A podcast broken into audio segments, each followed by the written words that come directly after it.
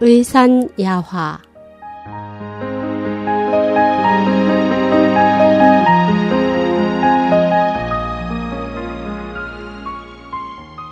행복하게 살려면 글 서옥님. 한의원을 운영하는 나는 각양각색의 사람을 만난다. 모 기업의 부회장, 변호사, 무용수, 바이올리니스트에서 쓰레기를 줍는 넝마주의까지 나를 찾아와 병을 치료한다.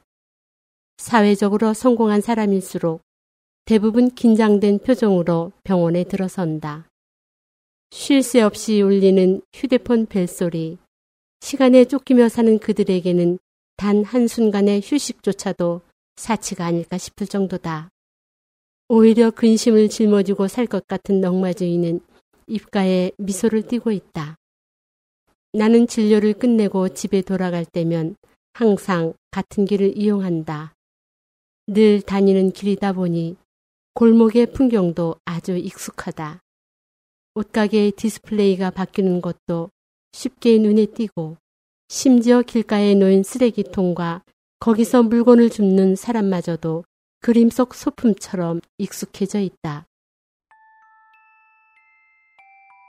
그러던 어느 날 쓰레기통 주변에서 허리를 굽히고 일을 하던 사람이 나를 찾아왔다.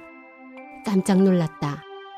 접수하는 여직원도 그가 잘못 찾아온 것이 아닌지 의심했다. 어떻게 오셨어요? 여직원이 물었다. 선생님께 치료를 받으려고 왔습니다. 순간 나는 어디론가 피하고 싶었다. 그러나 곧 빈부 기천을 가리지 않고 모든 사람을 평등하게 대하겠다고 하늘에 다짐한 일이 떠올라 나는 마음의 평정을 찾고 치료에 임했다. 그와 대화를 나누는 동안 나는 그에게 감동하기 시작했다. 평범하게 보이던 그가 아주 소중한 마음을 갖고 있었기 때문이다. 그가 말했다. 저는 재활용품을 회수합니다. 월요일은 주로 알루미늄 제품을 거두고 화요일은 비닐과 유리 제품, 수요일은 신문이나 상자 종류를 수집합니다. 만약 모든 사람이 자원 재활용법을 엄격하게 지킨다면 인류는 구원받을 수 있을 겁니다. 환경보호는 아주 작은 일에서부터 시작해야 해요. 그의 말을 들은 후 나는 부끄러움을 느꼈다. 생활 속에서 어려움이 닥쳤을 때 선량한 성품으로 끝까지 당신을 돕는 사람은 어쩌면 당신이 전혀 주의하지 않았던 그런 사람들일지도 모른다. 어느 날 그가 온몸이 진흙투성이가 되어 왔다. 길 한가운데 멈춰 움직이지 못하는 차를 밀어주다 예약 시간에 늦었다며 미안해 어쩔 줄을 몰랐다.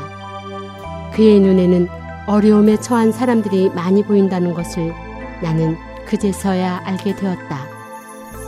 만약 내게 길을 묻는 사람이 있다면 나는 상대방이 이해할 수 있도록 방향을 알려주겠지만 거기까지다. 그러나 그는 제가 모셔다 드릴게요. 라며 목적지까지 바래다 준다.